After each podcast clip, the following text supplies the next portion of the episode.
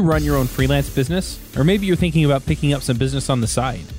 Well, then you need FreshBooks. FreshBooks is the quickest and easiest way to get invoices out to your clients. It's easy to use, it works anywhere, available from any device uh, on the desktop, iPhone, iPad, Android, and all of your data is backed up and secure. And it makes it really easy to get organized and get paid. You'll be tracking time, logging expenses, and invoicing your clients in no time. You can also save time billing, freeing up several days per month to focus on the work that you love, and you get paid faster. FreshBooks customers are paid on average five days faster because there's a link on the invoice that says Pay Me Now. And it's a great way to grow your business. Plus, FreshBooks is offering a 30 day trial. That's right, 30 day trial if you try them out. So go to gofreshbooks.com slash devchat and enter devchat in the How Did You Hear About Us section. Once again, for a 30 day trial, go to gofreshbooks.com slash devchat and enter devchat in the How Did You Hear About Us section. Hey, everybody, and welcome to another My JavaScript story. This week we're talking to Gant Laborde. Gant, do you want to say hello? Yeah, hey, everybody. Now, uh, have you been on JavaScript Jabber? No, no, I have not. Not But- yet. But you're a semi regular on React Native Radio. Correct. Yeah, I've done a few podcasts, but I'm hoping to expand the the, the podcasting in 2018. nice. Very good. Yep. And uh, let's see if I remember this right. You work for Infinite Red, that is correct. Yeah. and uh, you all have a project called Ignite, which is a I I don't know if I want to call it a framework, but Yeah. it's, it's it's a toolkit and yeah, a very complete framework for putting together apps in React Native. Yeah, Re- React Native sort of dumps you off in the middle of the desert with, you know, a pile of clothes and a jug of water. Uh, there's been a lot of people trying to help out those who come after us and ignite has sort of been the solution that we've used it's uh, we ship apps constantly being a consulting company right. and uh, we're 100% remote and we're asynchronous so we need to we just simply use open source and sort of open temp uh, you know like templating and, and working Uh-huh. with everybody to to give a way to to say like what our best practices are and we work on those internally and they sort of pop back out as boilerplates that are consumed by ignite Makes sense. Yeah, I've actually installed it and given it a try. Of course, I haven't gone so far as to actually build anything with React Native yet, but Well, it's getting easier, fortunately. We have a boilerplate we're working on called Bowser, which is Uh-huh. going to be the next iteration. And what it does is it really cleans up the amount of boilerplate necessary in order to ship a production ready app. Um, fortunately, the ecosystem's sort of grown substantially in uh, some really cool ways. right. That's cool. Yeah, it's it's it's weird because you know so many cool things came out of React. I mean, just Mhm. just Redux. Uh, you know, like the, the rest of the world sort of like quakes from the the advances in JavaScript. And Yeah. what I really like is, you know, as it's continuing to move forward, um, there's some really cool tools that are coming out of it. There's some great ways that people have established on how to really uh, deliver a quality app in JavaScript. Yeah, well, and it's interesting too because a lot of the ideas that came out of React got incorporated into Angular 2, into Vue.js, and then um, the the folks that are working on like NGRX in Angular. I spend a lot more time talking to Angular folks. Um, Mhm. Yeah. You know that that all basically got taken from the ideas inside of Redux, and so you know Mhm. we're seeing a lot of this movement. Uh, that yeah, it it permeates more than just oh, we can do this in JavaScript to we're going to do this in these other systems because it makes a ton of sense and solves some of the problems we have. Yeah, it, it, it's it's really um, sort of unfragmented JavaScript, Uh huh. it, where people are able to look across the pond and say, "That's working. Let's Yeah. do it." Absolutely. So anyway, that the, it's funny because we get off on these tangents, but this that's not really what we're here to talk about. We're here to talk about you. So, oh um, wow. let, let, us just jump in and get your story, and you know, I think we're going to wind up Yeah. coming back around to some of this. Um, but let's let's go back to the very beginning. How did you get into programming? Well, uh, my dad is uh, the most anti-computer person known to mankind. Um, I know a lot of people just saw, you know, their own dads, but he called me over because he couldn't watch cable for three days, and he's like, "Can you please fix this?" I pressed the power button on the cable box, and he's like, "Oh, you fixed it," and he didn't think he did anything wrong. He just thought that it was, you know, my fault for not taking less than three days to come over and press the power button. Uh, so as a kid, you can imagine we we really just didn't have anything to do with computers. My dad's a very smart, uh, kind of like with history and and the sciences, but he just didn't want computers. And fortunately, his work sort of forced him to have one. And uh, being, you know, just like everybody else, I, I was trying to see if I can get games on there Mhm. that. Um, this computer could not support games. it was the cheapest piece of crap ever. Uh, and then, fortunately enough, my neighbor came over, um, pulled up some stuff on the computer, and made it say "Hello, Gant." Uh, what you know in text, basically "Hello, world." Right. and it blew my mind. It it is the first time that instead of consuming electronics, um, I'd actually seen somebody interact with it, hmm and and I couldn't. I was like, you have to show me everything, Right. and it was amazing because uh, you know my neighbor. Uh, to this day, we're still friends, and actually now we're coworkers. He got out of computers Uh huh. and now he's back into it. So I actually I, I mentored him, and now he's working with us at Infinite Red, and he's doing uh, amazing. But I mean, if he had stayed in it, uh, I'd be taking lessons from him for sure. That's funny. I have a few friends like that that wound up in different fields. Yeah, not in computers. They they were the ones that were doing all that stuff, and yeah.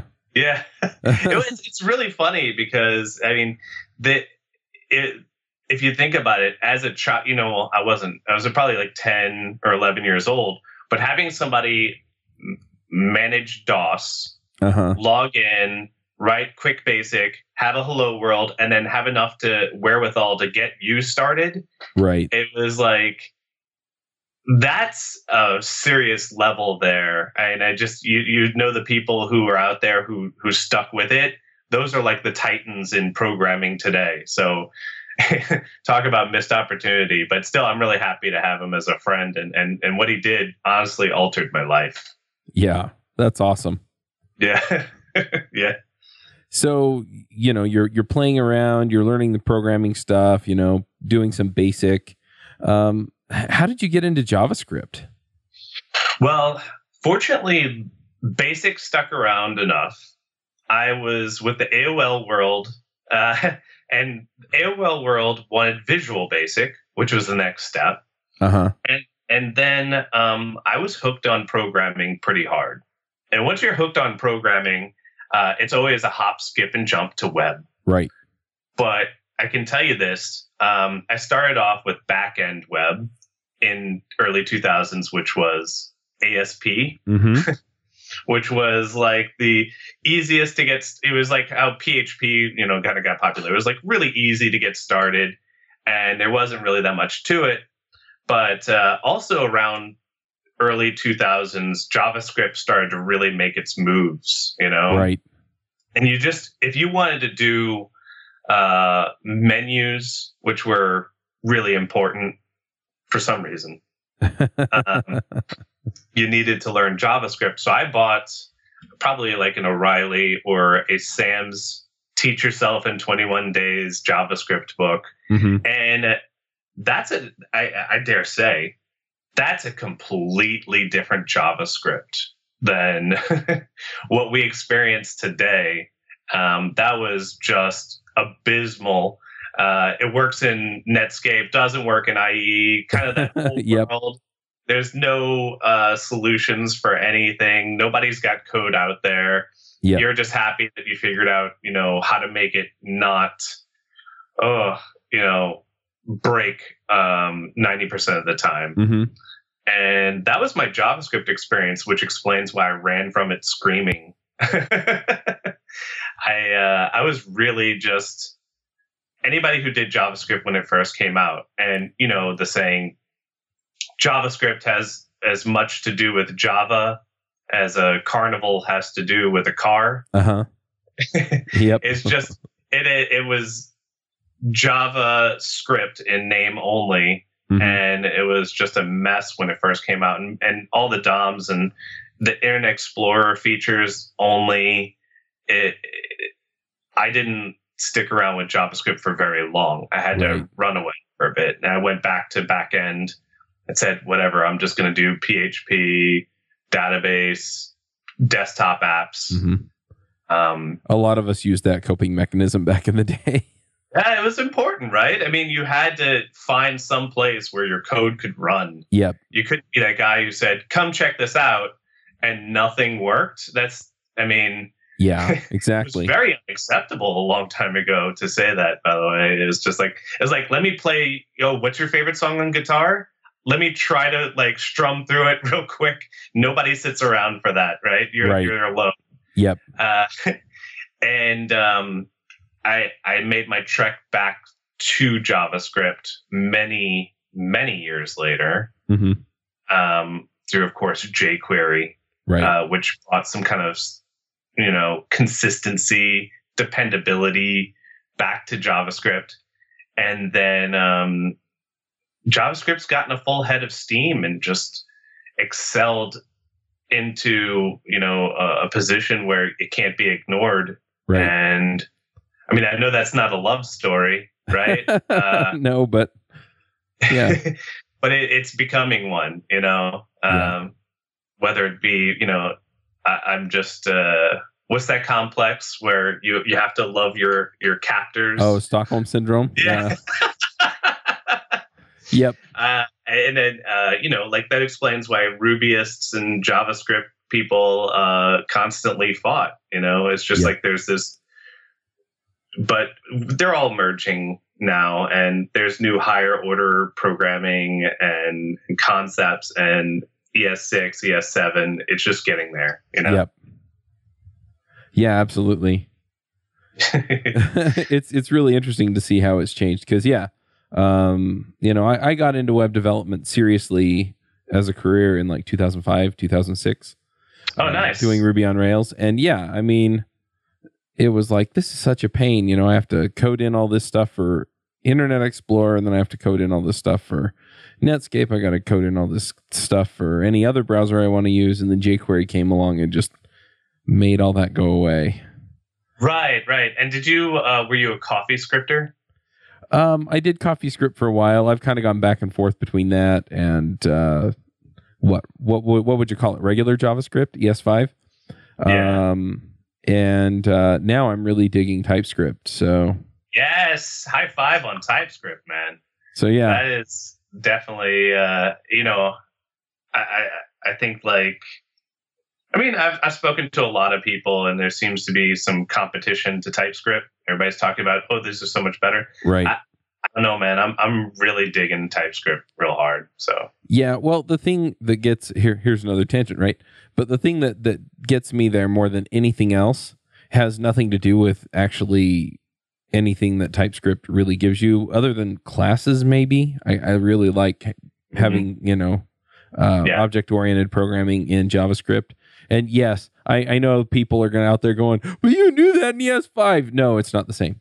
no, no, not even close. Um, so you know i can set up a class and then i can instantiate a class and it's pretty seamless and typescript makes that really easy but the other thing that uh, more than that more than any of the features any one feature of typescript or es6 or any of the you know the superset that typescript gives you is the tooling and the tooling just takes so much of that pain away because all of a sudden i don't have to think about this stuff you're returning the wrong type dummy You know, it just tells me that.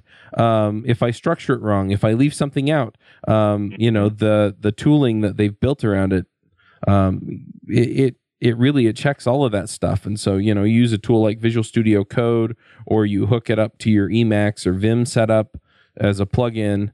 Um, you know, the TypeScript, uh, I forget what they call it, but it's like the language process thingy.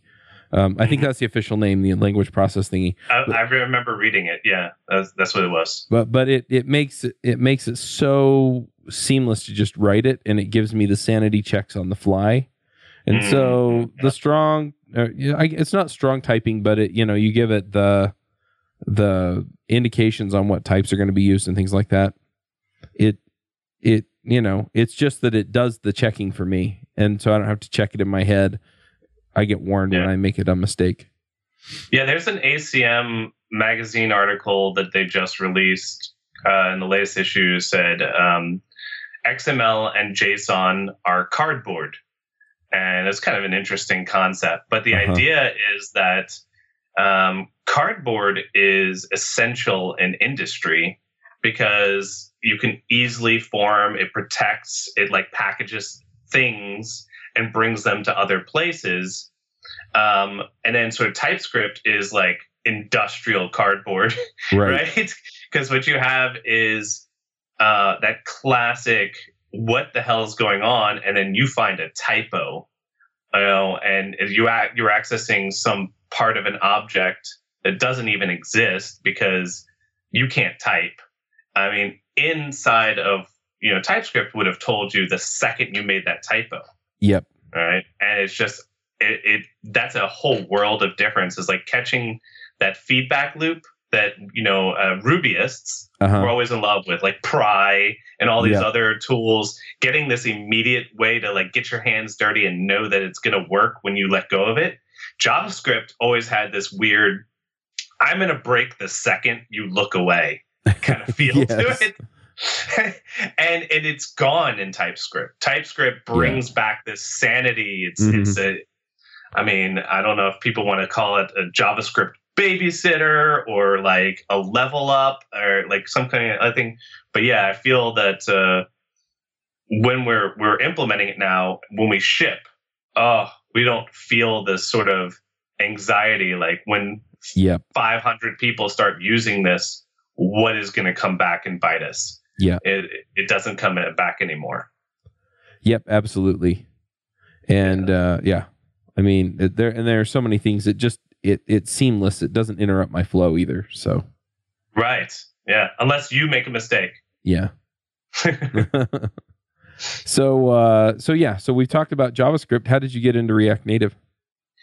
well, we were shipping mobile apps. Um, I was moonlighting for Infinite Red when it was just a small company. And um, then it started to like pull together all these resources from open source and start to grow into this this actual entity that you know is sort of um, if you wanted a mobile app and you wanted it written we were using ruby motion and native and it's like if Yep. you kind of wanted to get into that world we were the authority and we were loving ruby motion because it really blunted the the disgusting sort of uh, underpinnings that you didn't have to look at every day with with native but you were able to to access them and work with them. Right. well uh, ruby motion the support for android was always coming and Mhm. it was it was always under development but it was um, a four person company they Right. they had uh, they worked their butts off but um, we needed to we were building a bigger and bigger business around that that tool chain and it was closed source and we couldn't fix anything so we had sort of a, a moment of truth right are we going to go 100% native or are we going to go uh, into something else and at that time react native was a year old and they had just announced that they're doing android right Uh-huh. i think it was and we said let's do a full research and development on react native and came back from that r&d with glowing eyes of happiness. Like we can write native, we can write JavaScript, we can do anything that we need to do, and the code looks exactly the same right for for both of them. Like, why are we not jumping on this today? And so that's what we did. We we jumped straight in with both feet and uh, started delivering our mobile apps with React Native. And um, you know, the hardest part about it was there was just nobody out there currently o- open sourcing their stuff. Now it's a different ecosystem by Right. far. Uh, and we've really enjoyed, you know, uh, we haven't looked back. Yeah. It, it's been fantastic.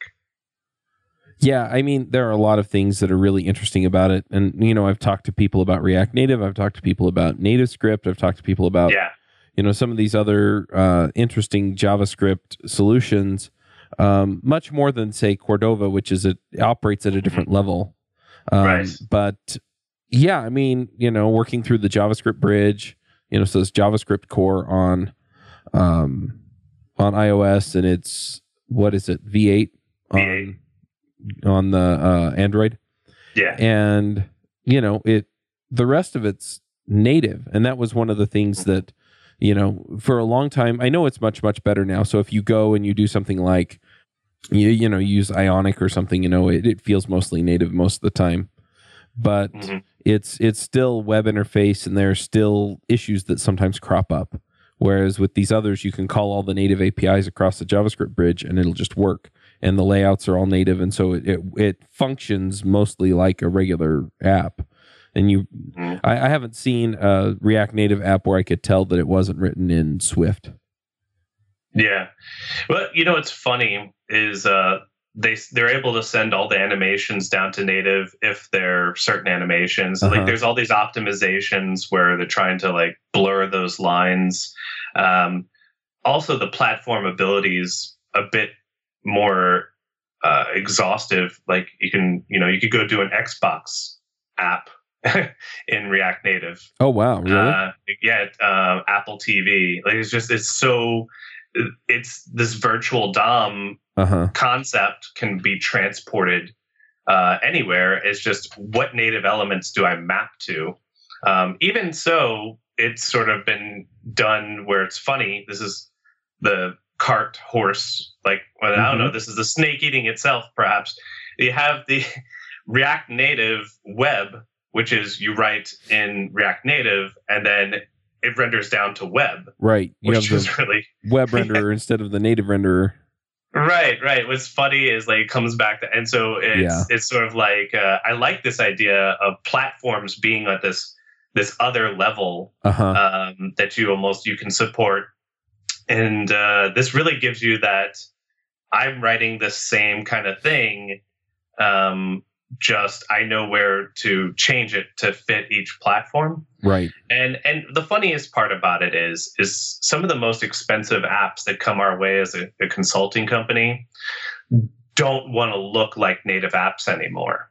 Um, that that's sort of that used like, to be the big thing, right? That's why so- people didn't well- want to use Cordova. right like a skeuomorphism like back with iOS days where Uh-huh. notepads had to look like notepads, right?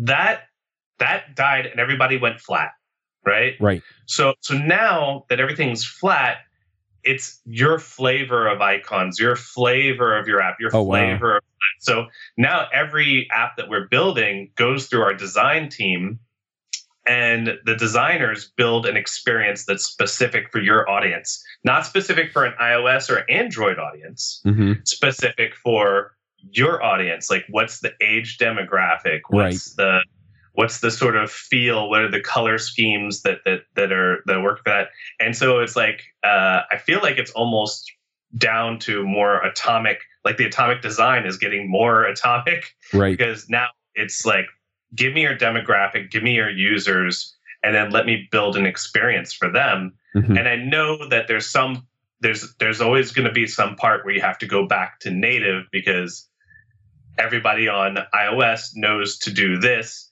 everybody on Android knows to do that, Right. but those sections are getting smaller and smaller it seems like um, as we're sort of moving towards this um, user experience focused kind of energy. Uh, it's funny because like that's not at all that's not at all what you would think. But the bigger, more expensive mm-hmm. stuff, mm-hmm. they they want to build the story for their users. Yep.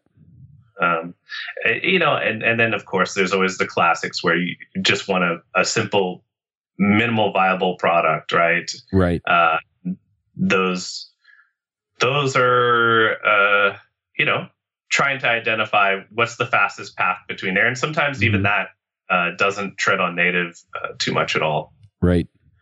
One thing that I'm curious about, you know, we, we've talked a lot about, you know, the idea of, you know, building the story or building the workflow or, you know, building things in the way that people want to use them.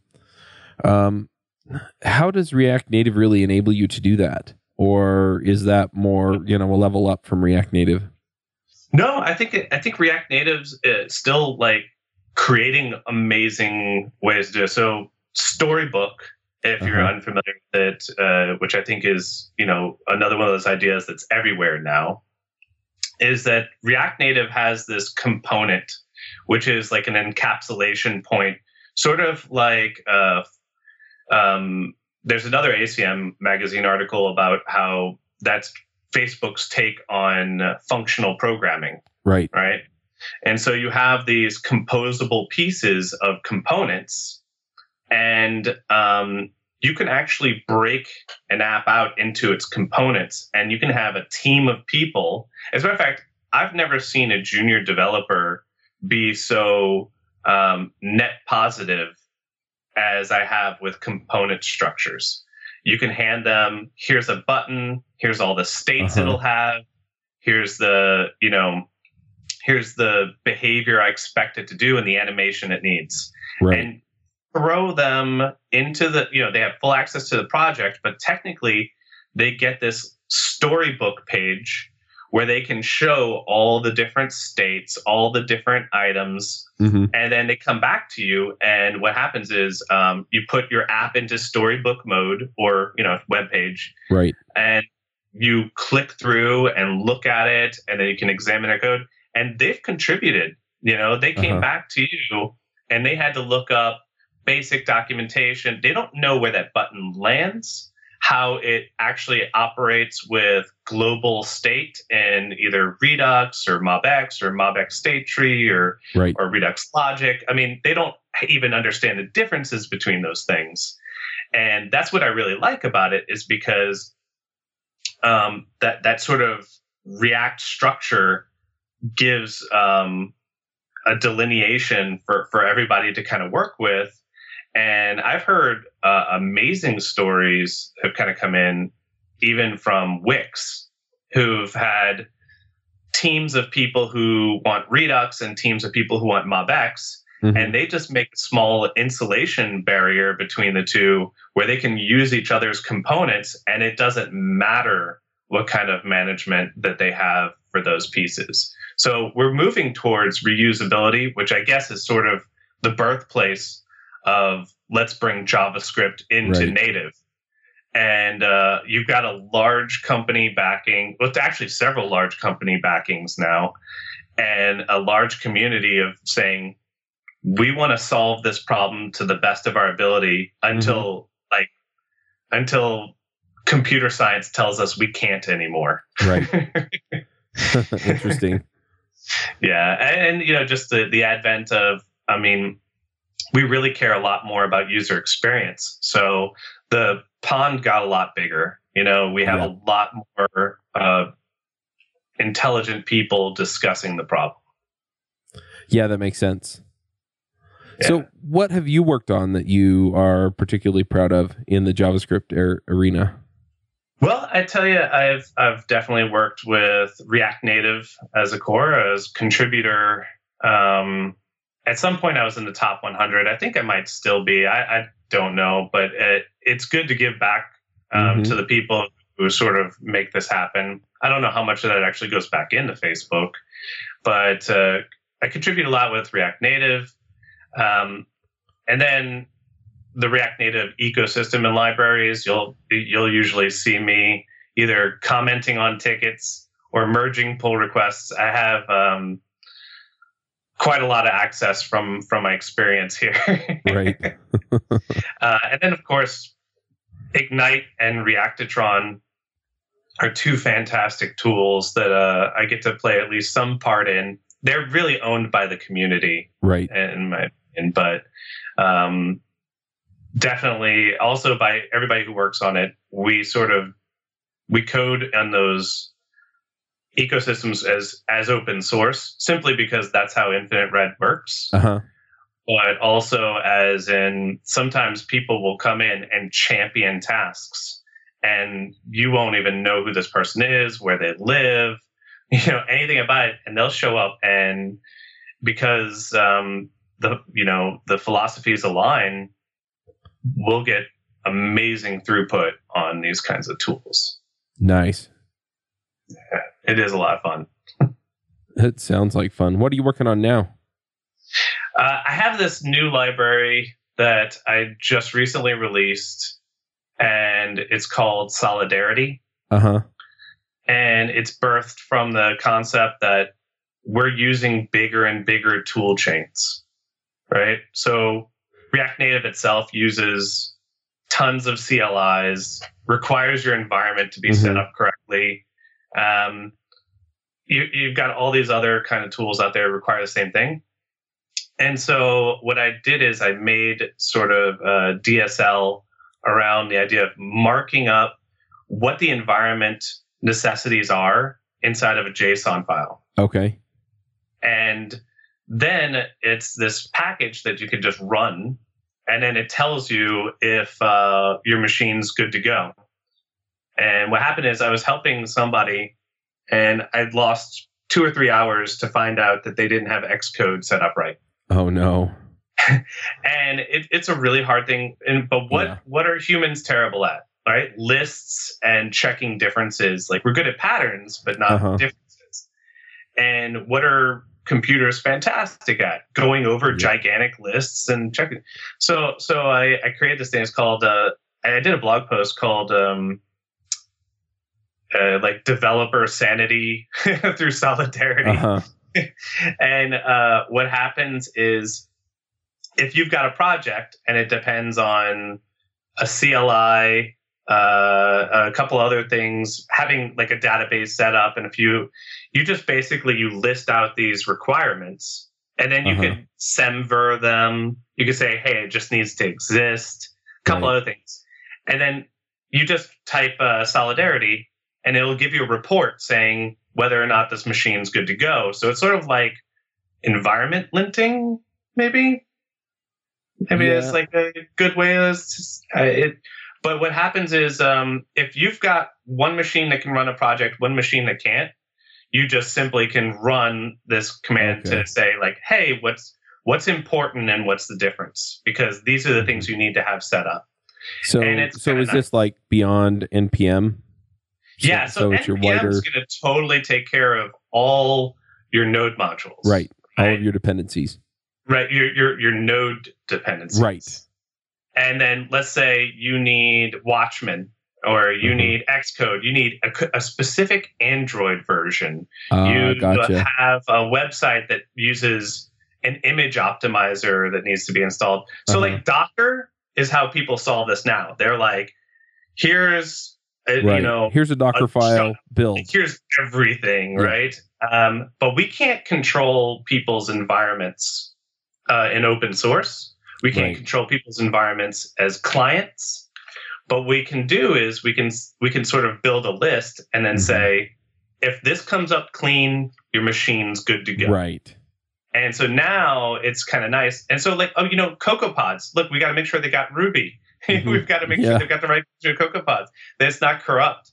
Yeah. And so it's basically it's this extra, it's this middle layer that helps all these uh, crazy tool chains that are required in environment X, environment Z.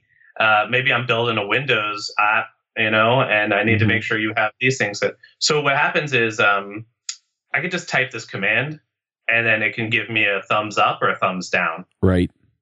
Um, and then also, let's say I need to file a ticket. Um, uh-huh. I could I could ask it for a report, and then it gives me like a GitHub friendly table Uh huh. that I can sort of like paste into my ticket too. Oh, nice. So the idea is here is like communication. You know, being remote, we need to sort of. Uh, I can't look over somebody's shoulder or tell Yeah. move. Let me sit down at your computer and get you set up, right? Uh, but now I have a way to say, hey, whatever this complains about, that's what you need on your machine. Yep. You don't have uh, this installed, or you, you're in the wrong version of. You know, we're working with Yarn 1.x, and you're below that, so everything's going to go haywire. Yep. You know, I, I, I think I have. Uh, there's some really funny things. I started taking a note of things that we wound up catching. Um, let's see. Uh, I don't have the notes right here, but like, like just let's see. There's some things that were just driving me absolutely insane. Like uh, somebody mentioned the other day that if you have um, if you're using Yarn, it doesn't care if the Yarn lock file and your node modules are out of sync Uh-huh. like just uh, catches all these weird issues or like uh, npm has like exceed like gone up five levels uh, recently you know? So um, to catch up with yarn of course. And so what happens is um, if you have an npm lock file which is like the latest and it needs it but if you have an old version Mhm. of npm it's not updating that lock file for anybody. Right. and so if you're trying to enforce that you want your npm lock file there you have to en- enforce that npm is at least of a certain Yep. And what's funny is like who watches the watchers it yeah. really kind of meta at some point so we just like to say hey snapshot my machine it works on mine Uh-huh. uh, how does the snapshot look when you run it across yours? And then it kind of says like, "Hey, these are the things we care about, and you're way off." Yep. That's cool. Yeah. It, it gets a little weird to describe that problem, but it, it's so funny. If anybody's ever like come across it, it's like, yes, Yeah. yeah. How do I solve this? Like, I I love that one of these tools takes care of its domain, but uh, Yeah. it gets it's getting hairy out there, buddy. well, it's funny because I mean I've solved this. Usually it's someone that I can go and sit down next to them, right? And so I run it and it's like, oh, you don't have this installed. Oh, you need these uh, system libraries, you know, off of apt or brew or whatever. Um, and so, you know, you can kind of figure that out. But yeah, remotely, ew. oh, okay. Right. You want me to log into your machine and monkey with stuff and right and and who and and remember that yeah, like oh the spread operator was added into like node Uh-huh. core at Yeah. 8 but not at 7.6 like right. okay i'm not remembering these things like Yep. it's going to be a problem all over the place Yeah, that or you went to the Node webpage and you installed the latest version of Node, and it turns out that it has some breaking API changes, right? So then you have Yeah. to downgrade to whatever the client's using. Yeah, yeah, I've I've, I've had that pain. so yeah yeah, hopefully this helps out with that um, definitely got some smart people looking into it and using it and we're using it on all our projects uh, we're only going to keep making it better but the blog post got like tons and tons of traffic and uh, just just tooling has been my adventure lately building uh, cool tools to make life uh, right. fun Sounds good. yeah All right. Well, the last thing that we do on this show is picks. This episode is sponsored by Linode. Linode is offering listeners of this podcast a $20 credit, which is good for four free months at their lowest plan. Their plans start at one gigabyte of RAM for $5 a month. You can get your servers in any of their 10 data centers, and their high memory plans start at 16 gigabytes. Get a server running in under a minute. They do hourly billing with a monthly cap on all plans and add-on services like backups, node balancers, Longview, etc. VMs for full control, running Docker containers, encrypted disks, VPNs, etc. You can run a private Git server. They provide native SSD storage, 200 gigabit network, and Intel E5 processors. They have 24/7 friendly support even on holidays and a 7-day money back guaranteed. So go check them out at linode.com/javascriptjabber. I know that you're familiar with that from React Native Radio. Uh, do you have some things you want to shout out about?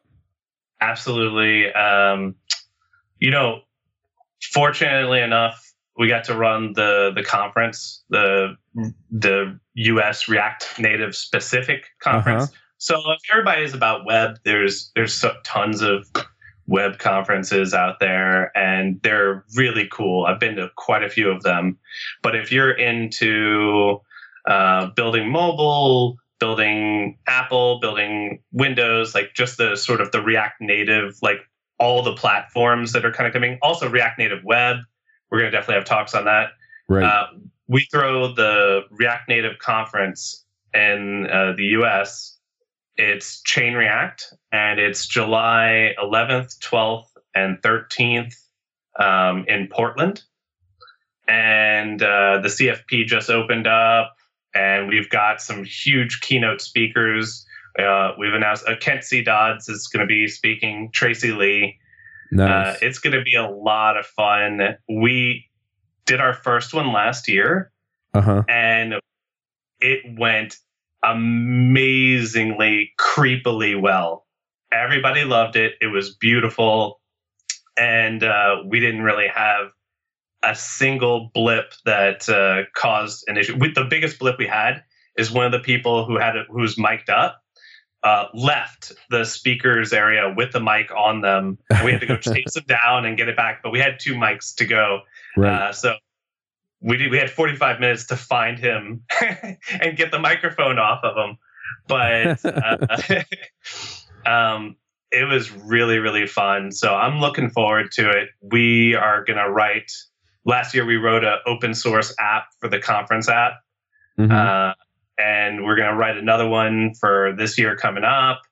It, it's just, uh, it's an exciting time that we're surprised nobody was doing it. And now, here we are, we're throwing it. And I mean, it's just been everything came together. It's a huge success. So I definitely want to say if you're interested or if you want to be a speaker, CFP is open and uh, at least register for the mailing list so that way we can let you know who's going to be there and what's going to happen. Sounds good. Yeah. Um, I'm going to jump in with a few picks. Um, one of my picks is um, I ran across a movie trailer that I'm super excited about. And um, I, I, think I've picked Ready Player One like three weeks in a row, so I'm not going to pick that movie trailer again. I, I freaking love that book. Um, the other one is Avengers Infinity, and that's coming out in May. And you know, freaking comic books, dude. I, I, I just, I'm super excited. So I'm actually, and, and I might need a little bit of help with this because I'm trying to figure out, um, like the order that I need to play them in. But I think I'm going to do like a, a two day movie marathon before it comes out and just watch like all of the, you know, all of the yeah. Avengers movies. So you know all the Hulk movies and Iron Man movies and Captain oh, America no, movies. Skip and, the Hulk movies. Skip the Hulk movies. I probably can. I, I, I haven't actually seen any of the Hulk movies. Oh man. Uh, did you read the Infinity Wars and the Infinity Gauntlet comic books? No, I didn't. Oh man, you could start there. That's uh, uh probably could. That's a good spot. I mean that that sets the tone because when those comic books came out, it everybody was talking about them uh, because uh, just knowing what's coming up is really really exciting. Yep. Uh, and so I highly recommend that. I definitely say skip the Hulk. I think I might I think, play him just to just to say I've seen him, but yeah, you know the the Thor, uh, the most recent Thor Ragnarok, kind of makes some serious jokes on uh, the likability of the Hulk. Yeah. They did a good job. They really did a good job. well, the other thing is, is oh, we we could talk about this all day. I'm sure. You know, they they replaced Edward Norton with uh, Mark Ruffalo, and I like Mark Ruffalo as the Hulk. Yeah, definitely. So, um, but like I said, I haven't seen the other movies, so I just didn't make it when they were coming out. I don't know why. So, yeah, well, where they're going with this is, I, I mean, I'm glued to the screen, and yeah. um, I saw that between here and there, we have the Black Panther movie coming out. Yes, yes. He's obviously got a huge part. Well, uh-huh. he can't die at the end, right? He's yep. in the trailer for the next movie. Good job, Marvel. yeah so uh, but yeah it's it's pretty cool i like that um, they're really bringing all the if they can pull the budget in to do Infinity War like Infinity War needs to do, Right. like it's gonna be ins- It's gonna be the most expensive movie ever shot. Well, it looks like they're bringing in all of the Marvel franchises that they own. Yeah, And so the only one that may not show up is X Men because I think they've licensed X Men to somebody else. Yeah. X Men. Uh, all mutants are like domain of Fox, I think. Yeah. So anybody uses the. That's why uh, the TV show says Inhumans. Right. Yeah. they can't use the word mutant. So Yep. so anyway, interesting stuff. But yeah. Um, anyway, and then the other thing that I'm going to pick, I just barely set up as we're recording this. This is going to come out in a few weeks, so old news by now. Um, a forum for the devchat.tv podcast network. So if you go to forum.devchat.tv, you can join in. Um, you know, as we're talking, there aren't very many people in there. Um, and I'm still setting up some of the categories and things. So it'll kind of grow into that. But uh, we have that set up. And then if you want to get into the Slack room, you can go to Patreon. Um, I think it's patreon.com slash devchattv. Or you can just go to devchat.tv and click on the, the donate Patreon link at the top. Um, you have to donate more than $10. And then um, one of the comments that's available to contributors is uh, a link to go sign up for the Slack channel. And, uh, you know, if you want to cancel it after that, you can, you know. Um, or if you want to stick around and keep sending us money, that would be awesome. And then finally, the last thing that I'm going to pick, and this is very relevant to our conversation, um, we're starting a React podcast. Yay! nice. So we're going to do it same format as JavaScript Jabber and React Native Radio, where we have guests, we talk uh, as a panel, you know, awesome stuff. And um, anyway, the Indiegogo is mostly just to see how interested people are, and you know, to basically cover the production costs for the first little while while we find sponsors. So. If you're interested in in that kind of a thing, then uh, go check it out. I'll have a link to that in the show notes um, and I'm I'm hoping to get that finished and up today. Um, if you're also curious, we're starting podcasts at the same time on Vue.js and on Elixir. So if you're interested in those topics, you can go check them out, out as well. But yeah, that's it. Dude, that is awesome. So, so I hope to be uh, sometimes uh, see you on the React uh, on the Elixir. You know, we have a ton of people uh, who did like Elixir TV. I can Uh-huh. uh, definitely. And then um, Vue.js is here in New Orleans. The Vue.js conf that's coming up Oh, nice. in uh, I think like end of March, beginning of April. Awesome. All right. Well, we'll go ahead and wrap this up. Um, if people want to see what you're working on these days, uh, do you have a? Uh, you said you've been blogging, so I'm assuming you have a blog or Twitter, GitHub, all that good stuff. Oh yeah, yeah. The you know, all that's been blowing up pretty nice. So gantlaborde.com. Um, you can see all my silly icons. You can get a link to Medium. Definitely, if you haven't seen me on Medium, please uh, subscribe. And then on Twitter, and then of course anywhere in the React Native uh, universe. I'm usually at the conferences speaking. I'll probably be um, traveling a good bit. Uh, I think I might be even an MC at React Amsterdam. So definitely, if you see me, come up, say hi. All right. Sounds good. Cool. All right. Well, we'll wrap this one up and we'll catch everyone next week. Bandwidth for this segment is provided by CacheFly, the world's fastest CDN. Deliver your content fast with CacheFly. Visit C A C H E F L Y dot com to learn more.